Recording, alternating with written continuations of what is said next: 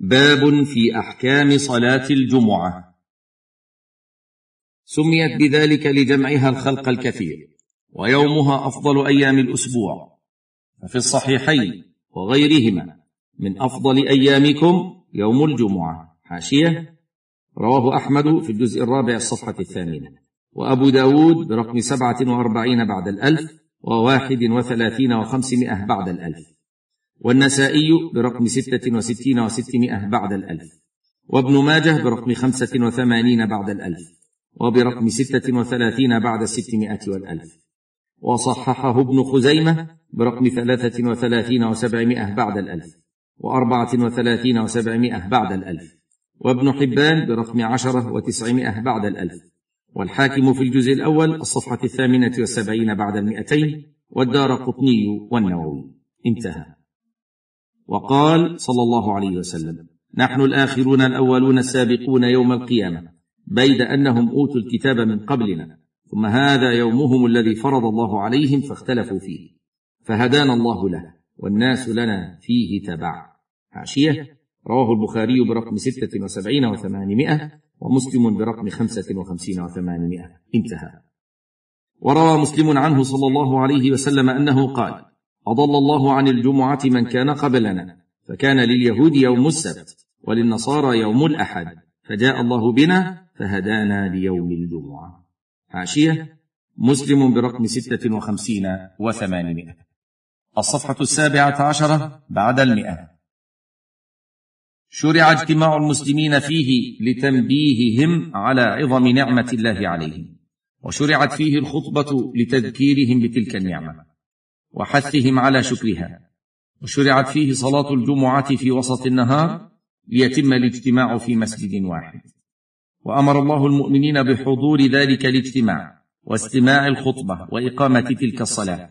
قال تعالى يا أيها الذين آمنوا إذا نودي للصلاة من يوم الجمعة فاسعوا فاسعوا إلى ذكر الله وذروا البيع.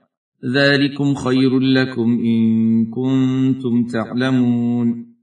قال ابن القيم كان من هدي النبي صلى الله عليه وسلم تعظيم هذا اليوم وتشريفه وتخصيصه بعبادات يختص بها عن غيره. وقد اختلف العلماء هل هو أفضل أم يوم عرفة؟ على قولين هما وجهان لأصحاب الشافعي. وكان صلى الله عليه وسلم يقرأ في فجره بسورتي ألف لام تنزيل وهل أتى على الإنسان؟ حاشية. رواه البخاري برقم ثمانية وستين وألف وتسعين وثمانمائة ومسلم برقم ثمانين وثمانمائة. انتهى. إلى أن قال وسمعت شيخ الإسلام ابن تيمية يقول إنما كان النبي صلى الله عليه وسلم يقرأ هاتين السورتين في فجر الجمعة لأنهما تضمنتا ما كان ويكون في يومها. فإنهما اشتملتا على خلق آدم وعلى ذكر المعاد وحشر العباد وذلك يكون يوم الجمعة. وكان في قراءتهما في هذا اليوم تذكير للأمة بما كان فيه ويكون.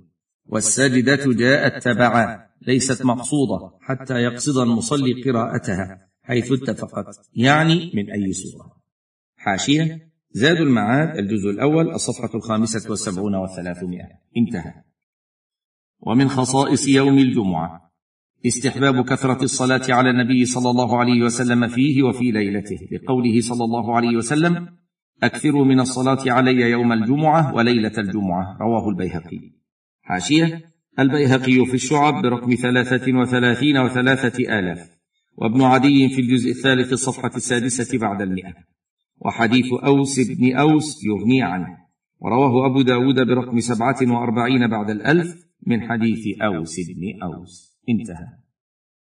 ومن أعظم خصائص يوم الجمعة صلاة الجمعة التي هي من آكد فروض الإسلام ومن أعظم مجامع المسلمين. من تركها ثلاث جمع تهاونا بها طبع الله على قلبه. ومن خصائص يوم الجمعة الأمر بالاغتسال فيه وهو سنة مؤكدة ومن العلماء من يوجبه مطلقا. ومنهم من يوجبه في حق من به رائحة يحتاج إلى إزالته.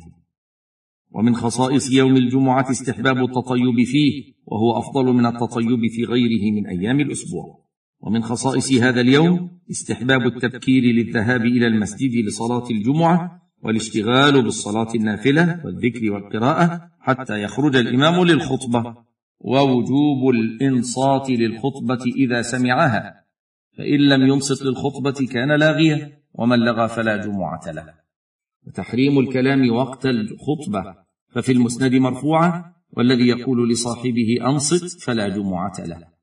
حاشية رواه أحمد برقم تسعة عشر وسبعمائة. وفي صحيح البخاري برقم أربعة وثلاثين وتسعمائة. ومسلم برقم واحد وخمسين وثمانمائة. بلفظ إذا قلت لصاحبك والإمام يخطب أنصت فقد لغوت. انتهى. ومن خصائص يوم الجمعة قراءة سورة الكهف في يومها.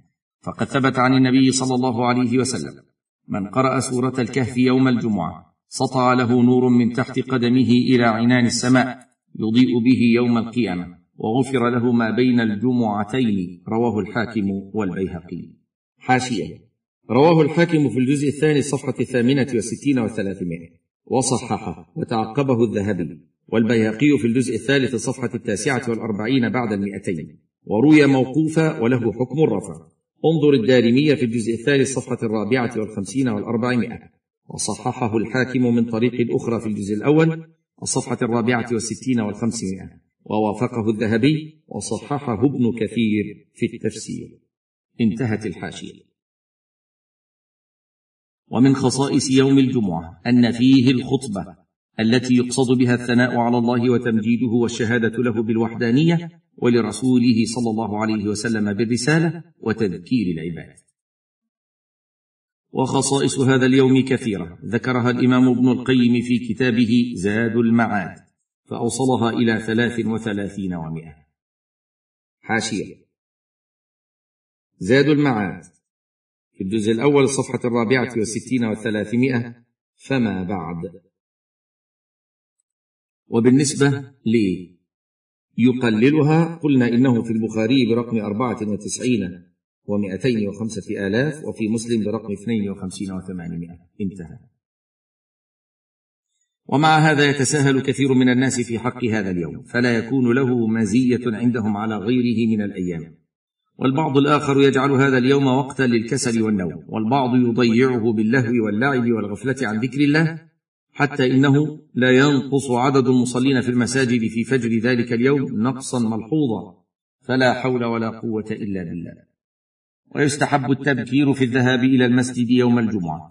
فإذا دخل المسجد صلى تحية المسجد ركعتين.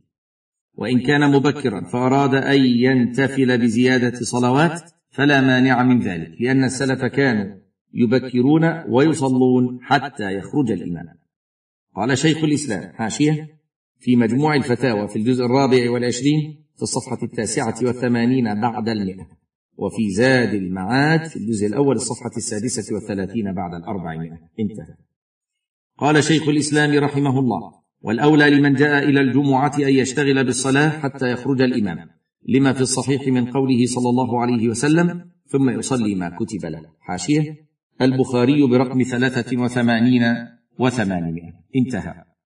بل ألفاظه صلى الله عليه وسلم فيها الترغيب في الصلاة إذا قدم الرجل المسجد يوم الجمعة من غير توقيت وهو المأثور عن الصحابة. الصفحة التاسعة عشرة بعد المئه كانوا إذا أتوا المسجد يوم الجمعة يصلون من حين يدخلون ما تيسر. فمنهم من يصلي عشر ركعات ومنهم من يصلي اثنتي عشرة ركعة ومنهم من يصلي ثماني ركعات ومنهم من يصلي أقل من ذلك. ولهذا كان جماهير الأئمة متفقين على أنه ليس قبل الجمعة سنة مؤقتة بوقت مقدرة بعدد.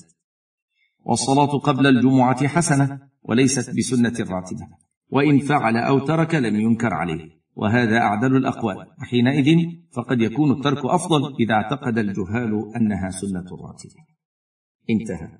هذا ما يتعلق بصلاة النافلة قبل صلاة الجمعة. فليس لها راتبة قبلها. وإنما راتبتها بعدها. ففي صحيح مسلم إذا صلى أحدكم الجمعة فليصلي بعدها أربع ركعات. حاشية البخاري برقم خمسة وستين ومائه بعد الألف وبرقم اثنين وسبعين ومائه بعد الألف ومسلم برقم تسعة وعشرين وسبعمائة واثنين وثمانين وثمانمائة. انتهى. وفي الصحيحين أنه صلى الله عليه وسلم كان يصلي بعد الجمعة ركعتين. حاشية مسلم برقم واحد وثمانين وثمانمائة. انتهى. والجمع بين الحديثين أنه إن صلى في بيته صلى ركعتين وإن صلى في المسجد صلى أربع ركعات وإن شاء صلى ست ركعات. لقول ابن عمر كان النبي صلى الله عليه وسلم إذا صلى الجمعة تقدم فصلى ركعتين ثم تقدم فصلى اربعا حاشية. رواه أبو داود برقم ثلاثين ومائة بعد الألف والحاكم في الجزء الأول الصفحة السابعة والعشرين بعد الأربعمائة.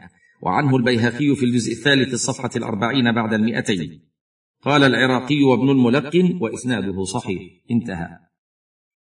والأحقية في المكان في المسجد للسابق بالحضور بنفسه. وأما ما يفعله الناس من حجز مكان في المسجد توضع فيه سجادة أو عصا أو نعلان ويتأخر هو عن الحضور ويحرم المتقدم من ذلك المكان فإن ذلك عمل غير سائغ. بل صرح بعض العلماء أن لمن أتى المسجد رفع ما وضع في ذلك المكان والصلاة فيه لأن السابق يستحق الصلاة في الصف الأول. ولأن وضع الحمى للمكان في المسجد دون حضور من الشخص اغتصاب للمكان. قال شيخ الإسلام ابن تيمية حاشية مجموع الفتاوى في الجزء الثاني والعشرين الصفحة التاسعة والثمانين والمئة بتصرف. انتهى. قال شيخ الإسلام ابن تيمية رحمه الله وما يفعله كثير من الناس من تقديم مفارش ونحوها إلى المسجد يوم الجمعة قبل صلاتهم. فهذا منهي عنه باتفاق المسلمين بل محرم. وهل تصح صلاة على ذلك المفروش؟ فيه قولان للعلماء لأنه غصب بقعة في المسجد بفرش ذلك المفروش فيها. ومنع غيره من المصلين الذين يسبقونه إلى المسجد أن يصلي في ذلك المكان. والمأمور به أن يسبق الرجل بنفسه إلى المسجد. فإذا قدم المفروش ونحوه وتأخره فقد خالف الشريعة من جهتين. من جهة تأخره وهو مأمور بالتقدم ومن جهة غصبه لطائفة من المسجد ومنعه السابقين له وأن يتم الصف الأول فالأول. ثم إنه إذا حضر يتخطى رقاب الناس. انتهى كلامه. الصفحة العشرون بعد المئة. ومن أحكام الجمعة أن من دخل المسجد والإمام يخطب لم يجلس حتى يصلي ركعتين يوجز فيهما. بقوله صلى الله عليه وسلم إذا جاء أحدكم يوم الجمعة وقد خرج الإمام فليصلي ركعتين. متفق عليه. زاد مسلم وليتجوز فيهما. حاشية البخاري برقم ستة وستين ومائة بعد الألف. ومسلم برقم خمسة وسبعين وثمانين. انتهى. أي يسرع. فإن جلس قام فأتى بهما. لأن النبي صلى الله عليه وسلم أمر الرجل الذي جلس قبل أن يصليهما فقال له قم فاركع ركعتين. حاشية البخاري برقم ستة وستين ومائة بعد الألف ومسلم برقم خمسة وسبعين وثمانمائة انتهى. ومن أحكام صلاة الجمعة أنه لا يجوز الكلام والإمام يخطب بقوله تعالى وإذا قرئ القرآن فاستمعوا له وأنصتوا لعلكم ترحمون. قال بعض المفسرين إنها نزلت في الخطبة وسميت قرآنا لاشتمالها على القرآن. وحتى على القول الآخر بأن الآية نزلت في الصلاة فإنها تشمل بعمومها الخطبة. وقال صلى الله عليه وسلم من قال صه فقد لغى ومن لغى فلا جمعة له. رواه أحمد. حاشية برقم تسعة عشر وسبعمائة وأبو داود برقم واحد وخمسين بعد الألف. انتهى. وفي الحديث الآخر من تكلم فهو كالحمار يحمل أسفارا والذي يقول له أنصت ليست له جمعة. حاشية؟ رواه ابن أبي شيبة في الجزء الأول الصفحة الثامنة والخمسين بعد الأربعمائة وأحمد في الجزء الأول الصفحة الثلاثين بعد المئتين. قال الحافظ في الفتح في الجزء الثاني الصفحة الرابعة عشرة بعد الأربعمائة وله شاهد قوي عن ابن عمر موقوفا وهو عند ابن حزم الجزء الخامس الصفحة الثالثة والستين وابن أبي شيبة في الجزء الأول الصفحة الثامنة والخمسين والأربعمائة والبيهقي في الشعب برقم ثمانية وتسعين وتسعمائة بعد الألفين. انتهى. والمراد لا جمعة له كاملة وفي الصحيحين من حديث أبي هريرة إذا قلت لصاحبك يوم الجمعة أنصت والإمام يخطب فقد لغت حاشية. سبق في الجزء الأول الصفحة الخامسة والتسعين والمئة حاشية رقم واحد. التعليق نفسه الذي سقناه على الكلام عن جزئين لهذا الكتاب لا ينطبق هنا عند جمعهما في نسخة واحدة فلينتبه لذلك. والله أعلم. انتهت الحاشية. أي قلت اللغو واللغو الإثم. فإذا كان الذي يقول للمتكلم أنصت وهو في الأصل يأمر بمعروف وقد لغى وهو منهي عن ذلك فغير ذلك من الكلام من باب أولى. ويجوز للإمام أن يكلم بعض المأمومين حال الخطبة ويجوز لغيره أن يكلمه لمصلحة لأن النبي صلى الله عليه وسلم كلم سائلا وكلمه هو وتكرر ذلك في عدة وقائع. كلم فيها رسول الله صلى الله عليه وسلم بعض الصحابة وكلموه حال الخطبة فيما فيه مصلحة وتعلم. ولأن ذلك لا يشغل عن سماع الخطبة. ولا يجوز لمن يستمع الخطبة أن يتصدق على السائل وقت الخطبة لأن السائل فعل ما لا يجوز له فعله فلا يعينه على ما لا يجوز وهو الكلام حال الخطبة. وتسن الصلاة على النبي صلى الله عليه وسلم إذا سمعها من الخطيب ولا يرفع صوته بها لئلا يشغل غيره بها. ويسن أن يؤمن على دعاء الخطيب بلا رفع صوت ولا يديه.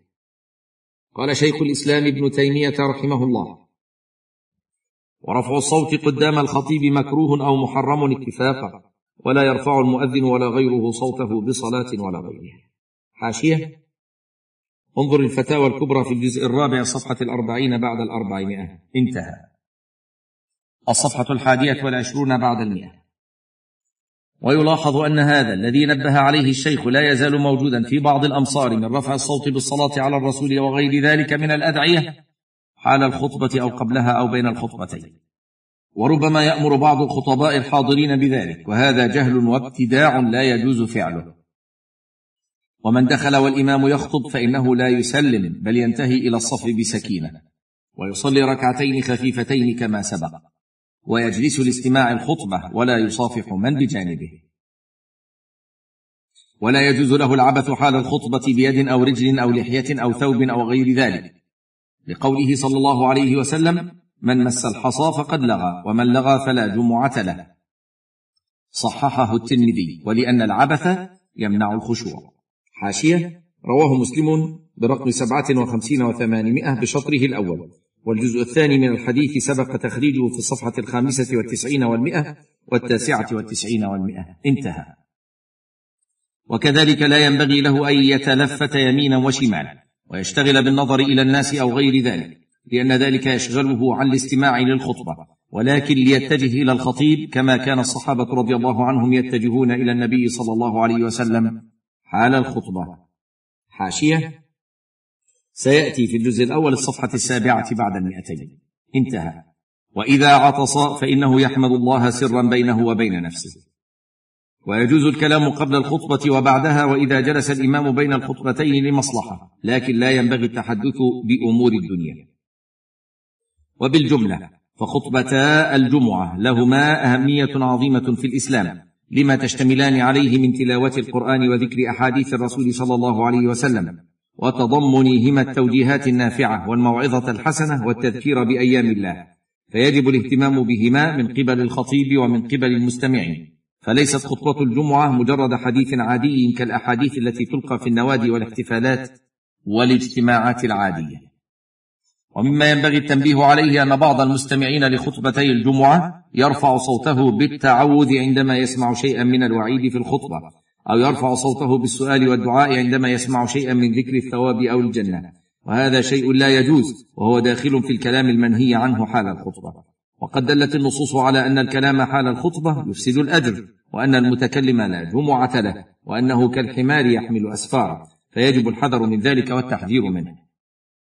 وقد ذكر العلماء رحمهم الله أن صلاة الجمعة فرض مستقل ليست بدلا من الظهر. قال عمر رضي الله عنه صلاة الجمعة ركعتان. تمام غير قصر على لسان نبيكم صلى الله عليه وسلم. حاشية.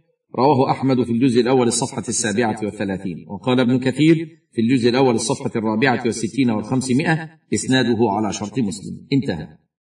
وذلك لأنها تخالف صلاة الظهر في أحكام كثيرة وهي أفضل من صلاة الظهر وآكد منها لأنه ورد على تركها زيادة تهديد ولأن لها شروطا وخصائص ليست لصلاة الظهر.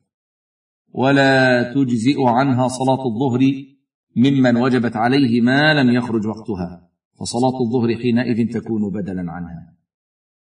الصفحة الثانية والعشرون بعد المئة. وصلاة الجمعة فرض عين على كل مسلم ذكر حر مكلف مستوطن. روى أبو داود بسنده عن طارق بن شهاب مرفوعا الجمعة حق واجب على كل مسلم في جماعة إلا أربعة. عبد مملوك أو امرأة. أو صبي أو مريض. إسناده ثقات. وصححه غير واحد. حاشية. رواه أبو داود برقم سبعة وستين بعد الألف. والدار قطني في الجزء الثاني الصفحة الثالثة. والحاكم في الجزء الأول الصفحة الثامنة وثمانين بعد الثلاثمائة. وقال صحيح على شرط الشيخين. والبيهقي في الجزء الثالث الصفحة الثانية والسبعين بعد المئة والثالثة والثمانين بعد المئة وقال مرسل جيد الإسناد. فطارق من خيار التابعين. وممن رأى النبي صلى الله عليه وسلم وإن لم يسمع منه ولحديثه شواهد. وصححه النووي. انتهى. وروى الدار قطني بسنده عن جابر أن رسول الله صلى الله عليه وسلم قال من كان يؤمن بالله واليوم الآخر فعليه الجمعة يوم الجمعة إلا مريضا أو مسافرا أو صبيا أو مملوكا. حاشية رواه الدار قطني في الجزء الثاني الصفحة الثالثة والبيهقي في الجزء الثالث الصفحة الرابعة والثمانين بعد المئة. وغيرهما. انتهى. قال شيخ الإسلام ابن تيمية. حاشية في مجموع الفتاوى الجزء الرابع والعشرين الصفحة السادسة والستين بعد المئة. انتهى. قال شيخ الإسلام ابن تيمية كل قوم مستوطنين ببناء متقارب لا يضعنون عنه شتاء ولا صيفا تقام فيه الجمعة إذا كان مبنيا بما جرت به عادتهم من مدر أو خشب أو قصب أو جريد أو سعف أو غير ذلك. فإن أجزاء البناء ومادته لا تأثير لها في ذلك وإنما الأصل أن يكونوا مستوطنين ليسوا كأهل الخيام والحلل الذين ينتجعون في الغالب مواقع القطر وينتقلون في البقاع وينقلون بيوتهم معهم إذا انتقلوا. انتهى. ولا تجب الجمعة على مسافر سافر قصر لأن النبي صلى الله عليه وسلم وأصحابه كانوا يسافرون في الحج وغيره فلم يصل أحد منهم الجمعة في السفر. ومن خرج إلى البر في نزهة أو غيرها ولم يكن حوله مسجد تقام فيه الجمعة فلا جمعة عليه ويصلي ظهرا. ولا تجب على امرأة قال ابن المنذر وغيره أجمعوا أن لا جمعة على النساء وأجمعوا أنهن إذا حضرن. فصلينا الجمعة أن ذلك يجزئ عنهن. حاشية. انظر الإجماع برقم ثلاثة وخمسين وأربعة وخمسين. والمغني في الجزء الثاني الصفحة الرابعة والتسعين. انتهى. وكذلك إذا حضرها المسافر أجزأته وكذلك المريض. لأن إسقاطها عن هؤلاء للتخفيف عنهم. ولا يجوز لمن تلزمه الجمعة السفر في يومها بعد زوال الشمس حتى يصليها. وقبل الزوال يكره السفر إن لم يكن سيصليها في طريقه. ويشترط لصحة الجمعة. واحد دخول الوقت. لأنها صلاة مفروضة فاشترط لها دخول الوقت كبقية الصلوات. فلا تصح قبل وقتها ولا بعده لقوله تعالى ان الصلاه كانت على المؤمنين كتابا موقوتا واداؤها بعد الزوال افضل واحوط. لأنه الوقت الذي كان يصليها فيه رسول الله صلى الله عليه وسلم في أكثر اوقاته. واداؤها قبل الزوال محل خلاف بين العلماء. واخر وقتها اخر وقت صلاه الظهر بلا خلاف. اثنان أن يكون المصلون مستوطنين بمساكن مبنية بما جرت العادة بالبناء به. فلا تصح من أهل الخيام وبيوت الشعر الذين ينتجعون في الغالب مواطن القطر وينقلون بيوتهم. فقد كانت قبائل العرب حول المدينة ولم يأمرهم النبي صلى الله عليه وسلم بصلاة الجمعة. ومن أدرك مع الإمام من صلاة الجمعة ركعة أتمها جمعة. لحديث أبي هريرة مرفوعا من أدرك ركعة من الجمعة فقد أدرك الصلاة. رواه البيهقي وأصله في الصحيحين. رواه البيهقي في الجزء الثالث الصفحة الثانية بعد المئتين وهو في البخاري برقم ثمانين وخمسمائة ومسلم برقم سبعة وستمائة. بلفظ ركع من الصلاة فقد أدرك الصلاة. وعند البيهقي قال الزهري والجمعة من الصلاة. انتهت. وإن أدرك أقل من ركعة. بأن رفع الإمام رأسه من الركعة الثانية قبل دخوله معه فأتته صلاة الجمعة. فيدخل معه بنية الظهر فإذا سلم الإمام أتمها ظهرا. ثلاثة ويشترط لصحة الجمعة تقدم خطبتين لمواظبة النبي صلى الله عليه وسلم عليهما. قال ابن عمر كان النبي صلى الله عليه وسلم يخطب خطبتين وهو قائم يفصل بينهما بجلوس. متفق عليه. حاشية البخاري برقم ثمانية وعشرين وتسعمائة ومسلم برقم واحد وستين وثمانمائة. انتهى. ومن شروط صحتها حمد الله والشهادتان والصلاة على رسوله والوصية بتقوى الله والموعظة وقراءة شيء من القرآن ولو آية. بخلاف ما عليه خطب بعض المعاصرين اليوم من خلوها من هذه الشروط أو غالبها. قال الإمام ابن القيم حاشية في زاد المعاد الجزء الأول الصفحة الرابعة والعشرين بعد الأربعين. انتهى.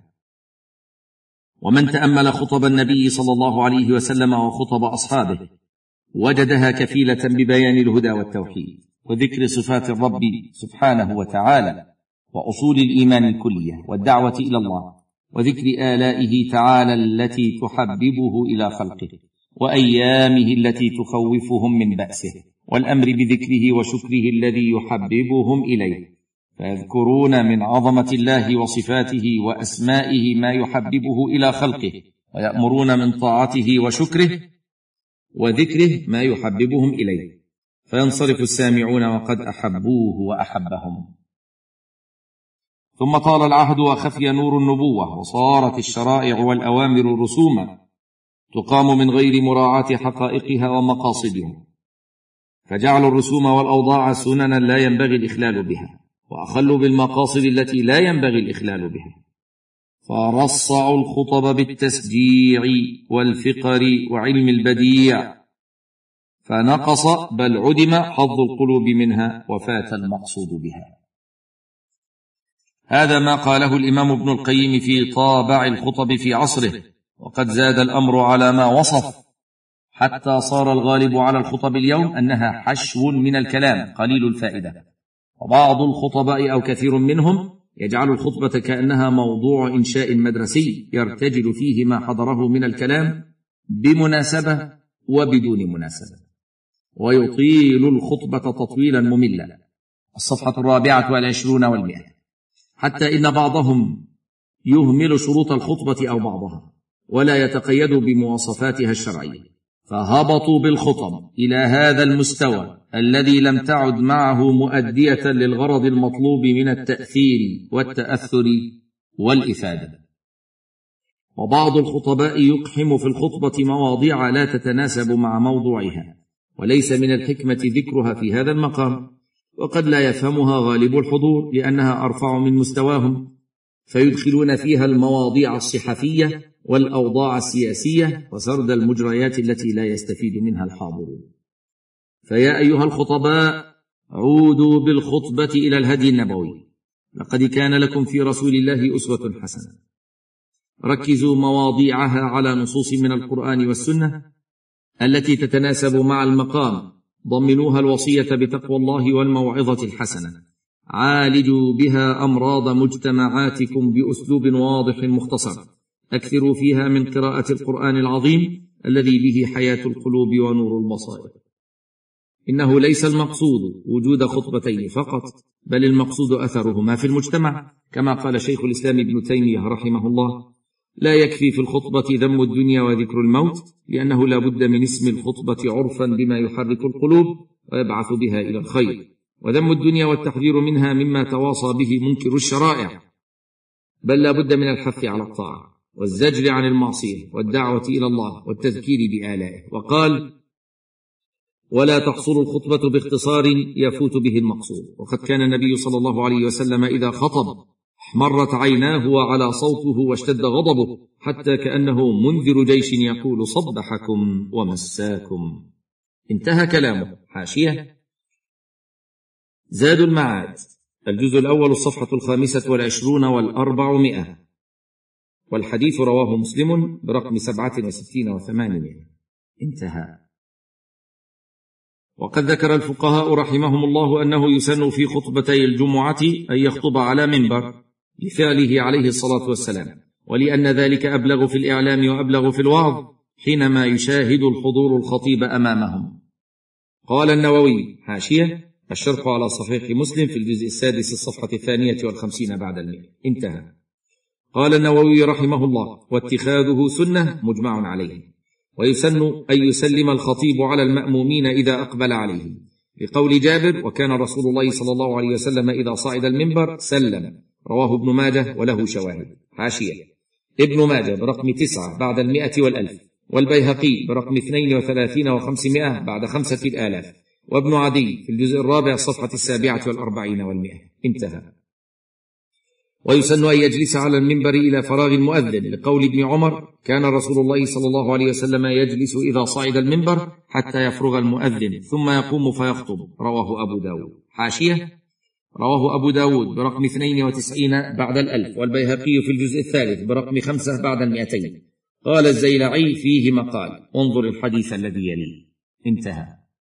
ومن سنن خطبتي الجمعة أن يجلس بينهما لحديث ابن عمر كان النبي صلى الله عليه وسلم يخطب خطبتين وهو قائم يفصل بينهما بجلوس متفق عليه. الصفحة الخامسة والعشرون بعد المئة. حاشية. البخاري برقم ثمانية وعشرين وتسعمائة. ومسلم برقم واحد وستين وثمانمائة. انتهى.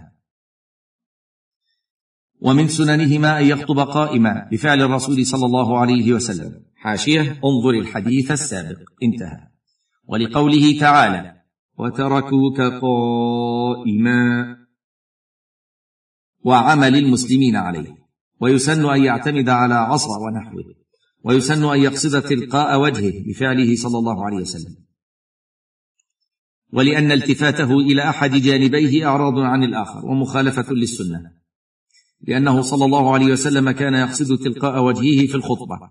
ويستقبله الحاضرون بوجوههم. لقول ابن مسعود كان إذا استوى على المنبر استقبلناه بوجوهنا. رواه الترمذي. حاشية. رواه الترمذي برقم تسعة بعد الخمسمائة. والدار قطني في العلل. وجاء بنحوه عند البخاري برقم واحد وعشرين وتسعمائة.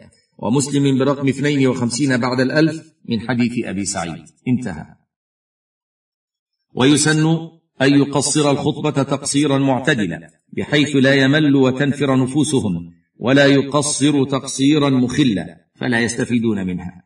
فقد روى الإمام مسلم عن عمار مرفوعا إن طول صلاة الرجل وقصر خطبته مئنة من فقهه فاطيلوا الصلاة واقصروا الخطبة. حاشيه مسلم برقم تسعة وستين وثمانمائة. انتهى.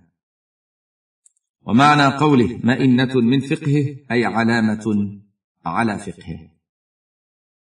ويسن أن يرفع صوته بها لأنه صلى الله عليه وسلم كان إذا خطب على صوته واشتد غضبه ولأن ذلك أوقع في النفوس وأبلغ في الوعظ وأن يلقيها بعبارات واضحة قوية مؤثرة وبعبارات جزلة.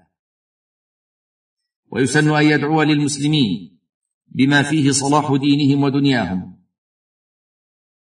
ويدعو لإمام المسلمين وولاة أمورهم بالصلاح والتوفيق.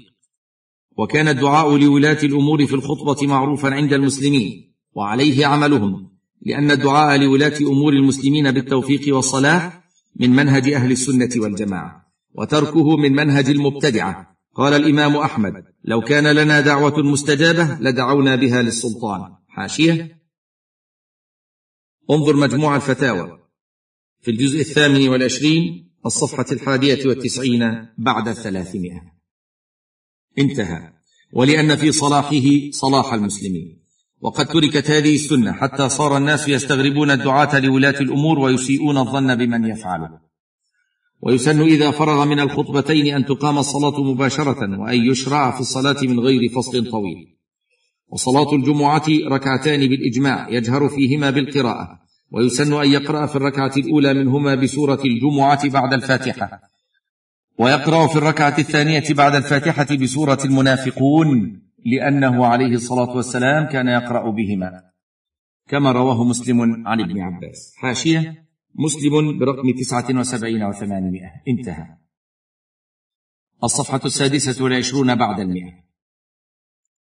أو يقرأ في الأولى ب سبح اسم ربك الأعلى وفي الثانية ب هل أتاك حديث الغاشية؟ فقد صح أنه صلى الله عليه وسلم كان يقرأ أحيانا بالجمعة والمنافقون وأحيانا بسبح والغاشية. ولا يقسم سورة واحدة من هذه السور بين الركعتين لأن ذلك خلاف السنة. والحكمة في الجهر بالقراءة في صلاة الجمعة كون ذلك أبلغ في تحصيل المقصود.